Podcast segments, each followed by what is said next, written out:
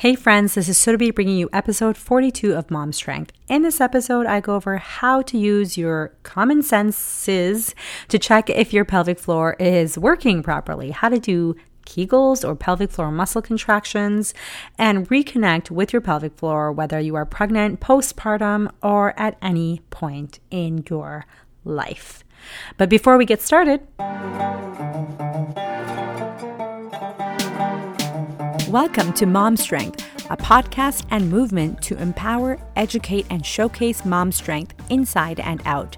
I'm your host, Surabhi Veach, physiotherapist and fitness coach, also known as the Passionate Physio. Join me for discussions on movement, mindset, and motherhood, where we raise the bar and challenge the status quo. Get ready for expert interviews and real, honest conversations where we explore physical, mental, and emotional health. Let's celebrate the beautiful diversity and common experiences in all of our journeys. Let's do this.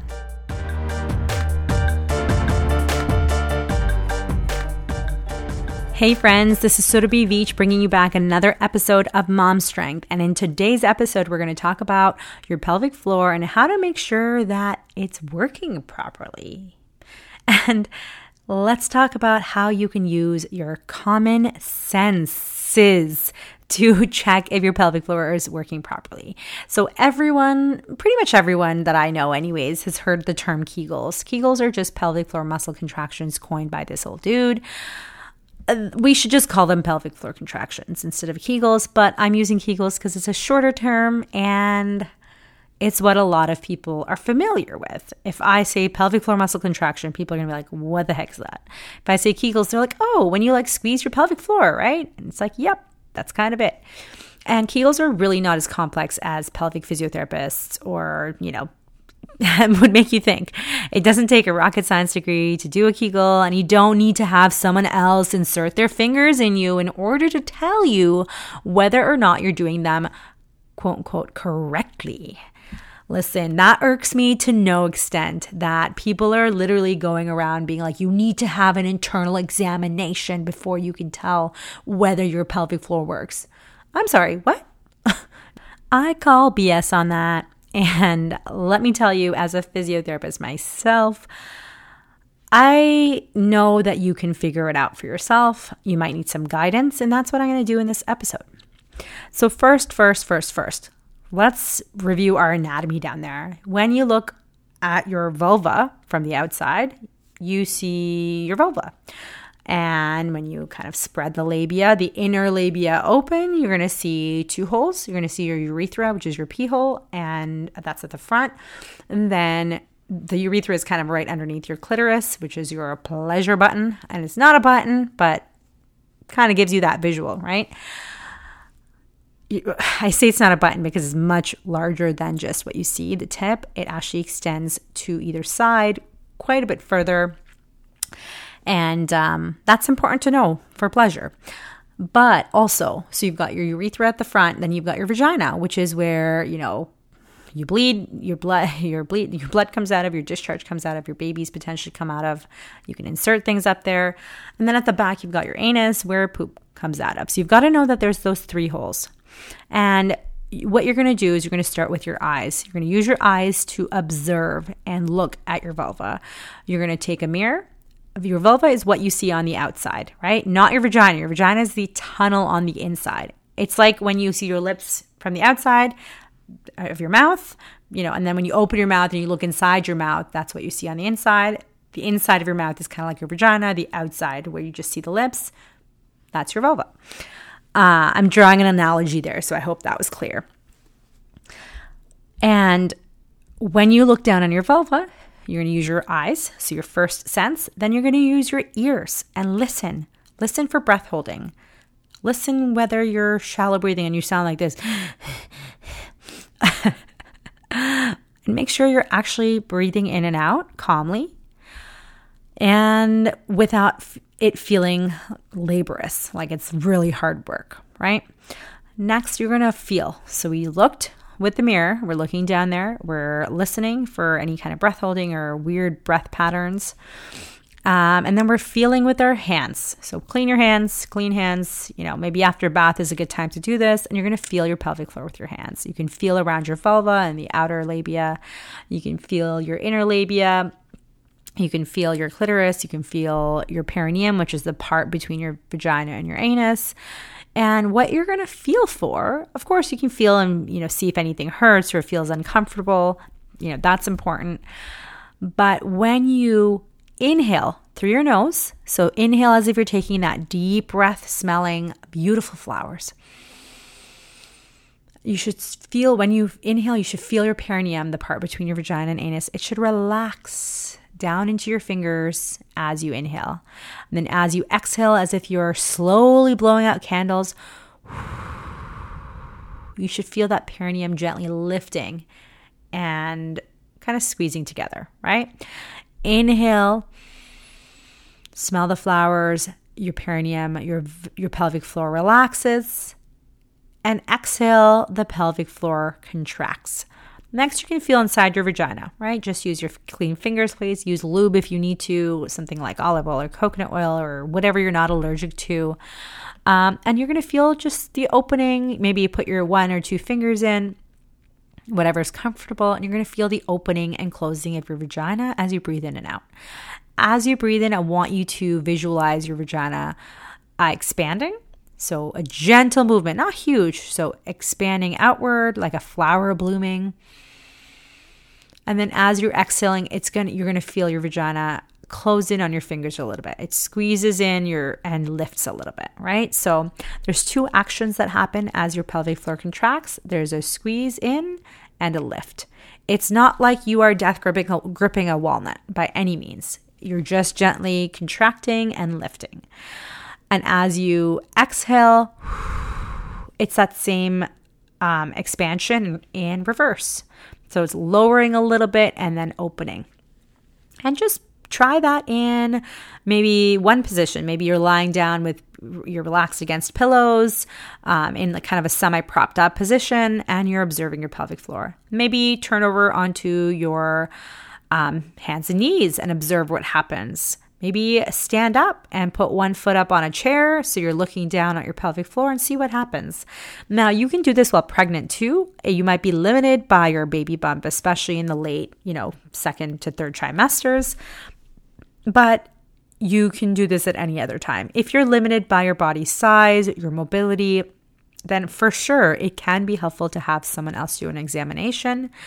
But you can also have, if you have partners who you feel comfortable, engaging in this with you, you can have them put their fingers against your perineum, inside your vagina, and feel your expansion and your inhale, relax, exhale, contract, using their feedback for support, right? That is always an option. Some people use a toy.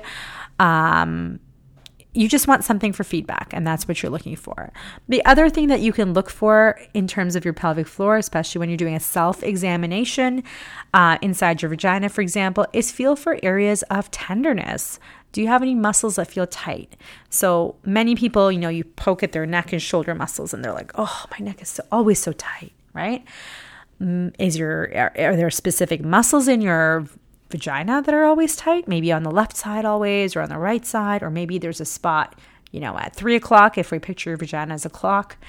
And it just gives you information. When you find your tender spot, I want you to practice just placing your finger on it and breathing in and out, just gently relax, breathing into that spot. You're breathing into your vagina, feeling it bloom and relax as you inhale, and then exhale.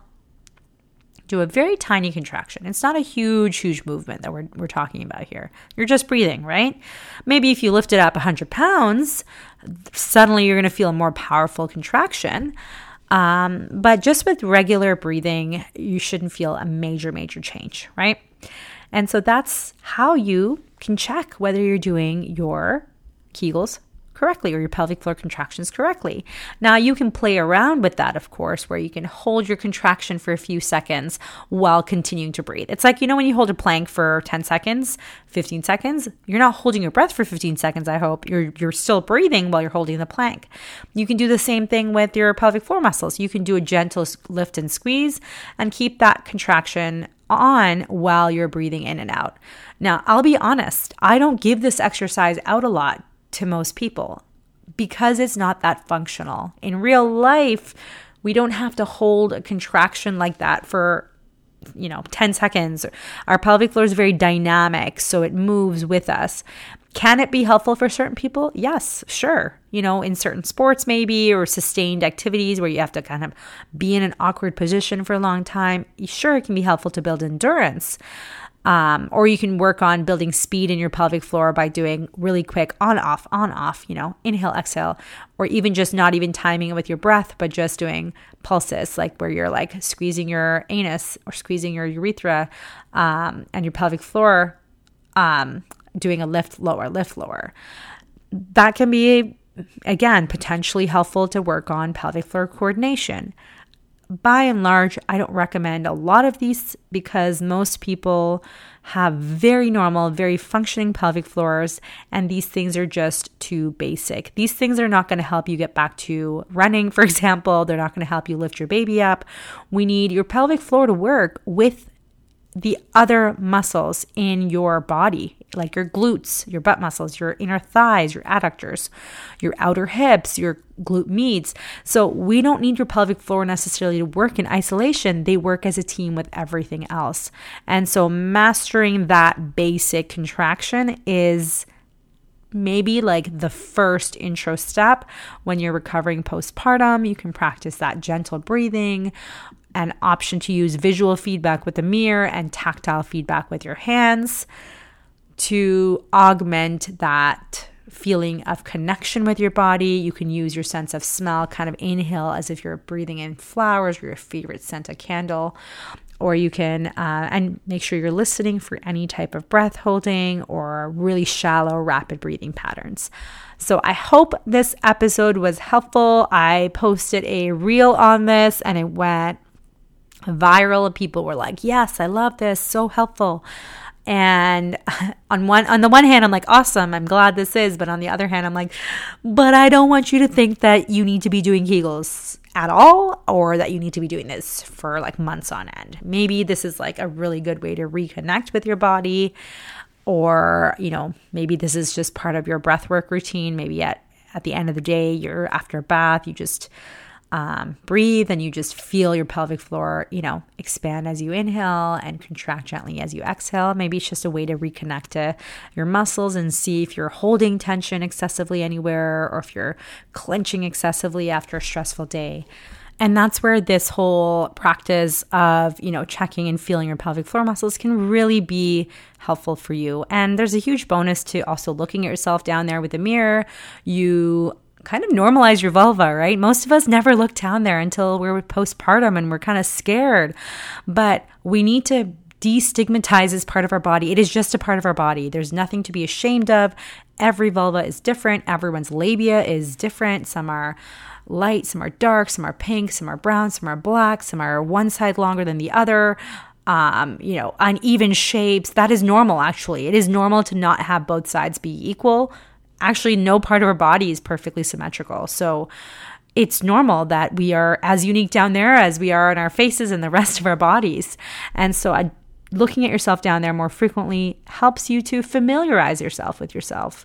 Your vulva with yourself, so that it feels less awkward, feels less scary, feels less dirty.